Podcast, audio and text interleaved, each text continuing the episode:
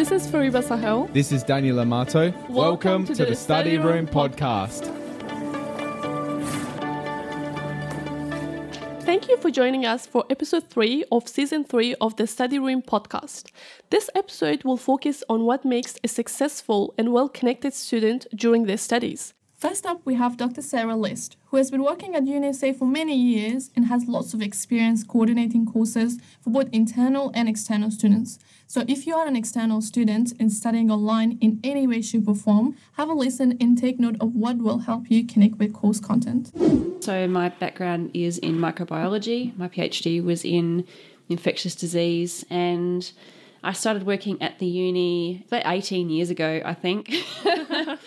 so, um, yeah, it's been a fair while and there's been a lot of changes in that time. So, we've always had students studying remotely, but the way that students study remotely is incredibly different now.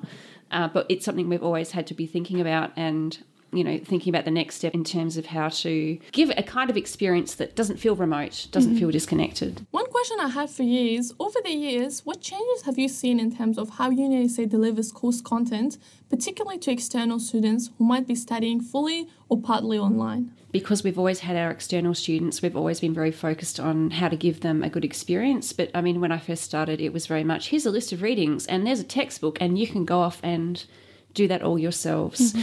And then it became, we sent them out a CD of all of the lectures, so they'd have actual delivery from us.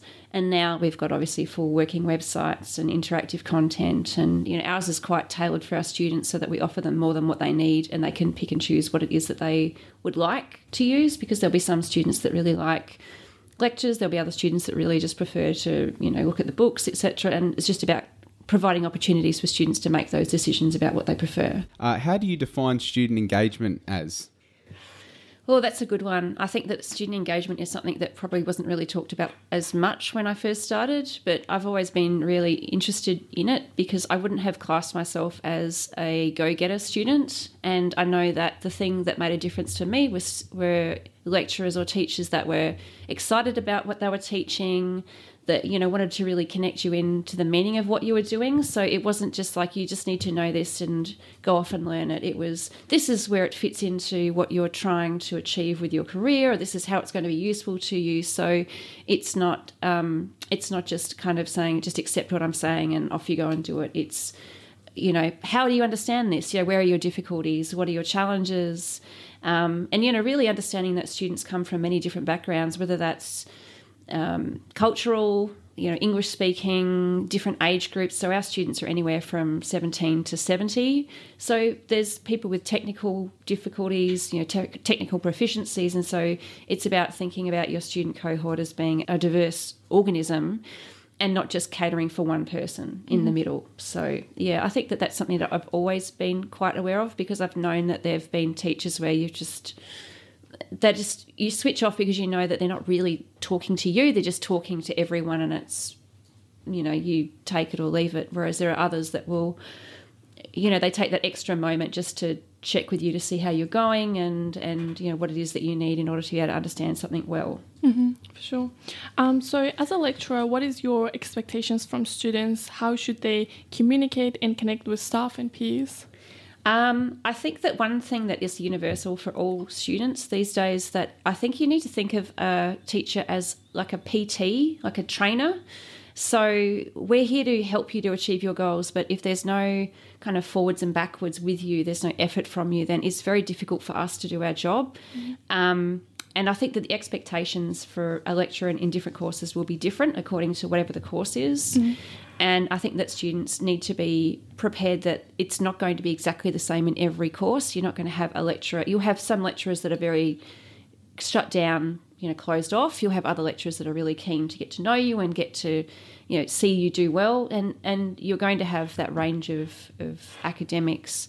And it's really about coming to a place where you're comfortable that um, you feel like you can be put in front of some learning and you can find a way that makes it work for you regardless of the person who's in front of you trying to teach you mm-hmm. and i think that that's one of the expectations that is difficult for students to recognize because they think that they're coming to learn you're here to deliver and it's really um, unless a student is kind of willing to kind of stretch with you, like like you're like a piece of elastic, and you're in these two different points, and if you're not kind of playing off against one another, mm. that a student will never feel really connected to what they're doing and they'll never feel really like the teacher is helping them because they're not putting in as much as what the, the teacher is trying to put in. Some great points mentioned by Dr. Sarah List. Now let's hear from Dr. Ron Hernick, who has worked in creative industry, particularly in journalism, for quite some time, and he's about to retire.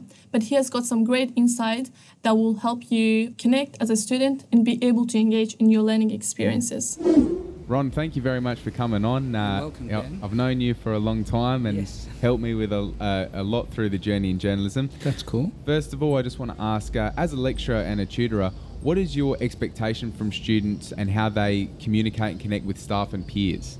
They should communicate with each other respectfully and knowing that they're in uh, a learning process and that they should be like in processes of discussion, they should be respectful with each other at the same time as they can disagree with each other. Um, they're responsible for their own learning, um, and so they can drive that however they want to.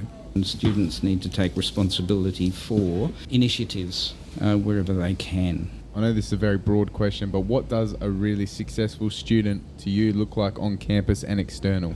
I guess uh, people are actually feeling their own strength and going out and doing things on campus and off campus to practice uh, what their professional life is going to be in the future. That's a success.